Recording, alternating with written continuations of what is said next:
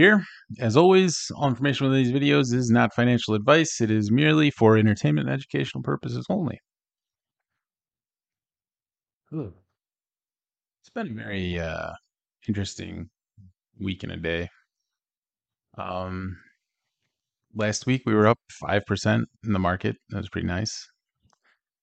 And uh, this week, it's Monday, things are a little flat, but the portfolio went down a lot, like over 6%. That's to be expected when you're pretty heavy in a couple few stocks. If they have bad days, you're going to have a bad day. What's not to be expected is the rally to continue. We're not going to go up off crazy highs. We're probably in the middle of a dead cat bounce. That would be my guess. Um, traditionally, after a Fed meeting, things go up and they start coming back to reality. We still have record inflation for the last 40 years. We still have stupid high gas prices. We still have a war in Ukraine. None of the macroeconomic factors have changed. We still have a Fed Federal Reserve that's tightening. 75 basis points this month, 75 basis points probably again in July. Nothing nothing here screams that we're at the bottom. Nothing here screams that we're in a reversal. None of it. The only thing that basically makes me think that we might be close to a bottom is probably Jim Cramer expects it to go down. No, I'm kidding, but yeah, no, uh, it's it's still a pretty bleak macroeconomic picture. And until those things change, I wouldn't expect a whole hell of a lot out of the stock market. I would expect it to get worse. And I'm not trying to panic or alarm you. I'm not selling anything. I would suggest you keep your positions as well. You sell things, you create taxable events. You can sell $3,000 worth of losses. Hell, you can sell $6,000 worth of losses and carry 3000 over to next year. That's fine. Consolidate that money if you want. But the how far things have fallen, how fast they fell. I mean, we're in month seven now, just complete and utter, just cramming it down our throats of fall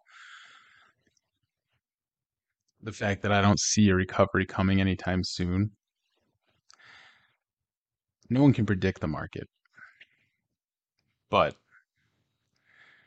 when this turns around, and it will, it will turn, no one's going to see it coming. Not a single person. They're all going to say, "Well, it's about time we." You know, they'll retro, you know, hindsight's twenty twenty. Yeah, well, we should have seen it come. No, no, no one's going to see it coming, and it's going to come fast. It's going to come furious. And if you're not in the market when it happens, you are going to get left behind. So that's why I'm not selling. And I don't think I don't think a lot of people are going to sell. I think a lot of people are going to ride this down even further. I think there will be a lot of capitulation. A lot of people will sell. But I think those that just keep buying, dollar cost averaging as things go down, they will make so much money. You throw in $500 every paycheck. Can't do that, throw in $100 every paycheck. You get on M1 Finance, just set up a pie. There's a link in the right here in the video to M1 Finance, and you can set up a pie of all the stocks that you love. Just throw $100 in every week. Just keep doing it every paycheck, hundred bucks, two hundred, whatever you can afford. And uh, yeah, yeah, I think you'll be pleasantly surprised. And by the year 2024 or 2025, I think you'll be pleasantly surprised at how much it's grown into because of how low things are going. When it reverses, it's going to go fast, and I will be ready.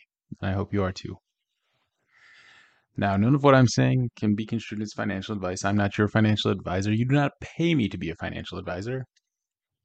This is for educational and entertainment purposes only. So take everything I say with a grain of salt. Do what's right for you. Make sure you have enough money to live on. You should probably have six months worth of expenses because when the downturn comes and people start getting laid off, which is already starting to happen in the big tech firms, you're going to want to make sure that you have the money to live. I know it sucks because inflation's taking 8% of your hard earned dollars every year, right now, currently. Year over year, 8.6. So I guess the question you want to ask yourself is if you buy a stock and it goes down 15, 20%, would you rather just left it in cash? It's only down 8%. Just thought. You need to make sure you have the money to live on. Diversify. You can look in how to buy I bonds right now. It's a pretty good bet. That that'll get you some money. You're gonna have to leave any money you put into I bonds in for at least 15 months to get a year's worth of interest. Because they take three months worth of interest as a penalty if you take it out before five years. You can't take it out before the year's up. You have to have one year. But after that, you can take it out. I would suggest leaving it in for at least 15 months, up to the five years. It really depends on what inflation rates are. I mean, currently you're getting over nine, like nine and a half percent in interest for I bonds. So that's that's pretty good considering what inflation is. So might be something to look into.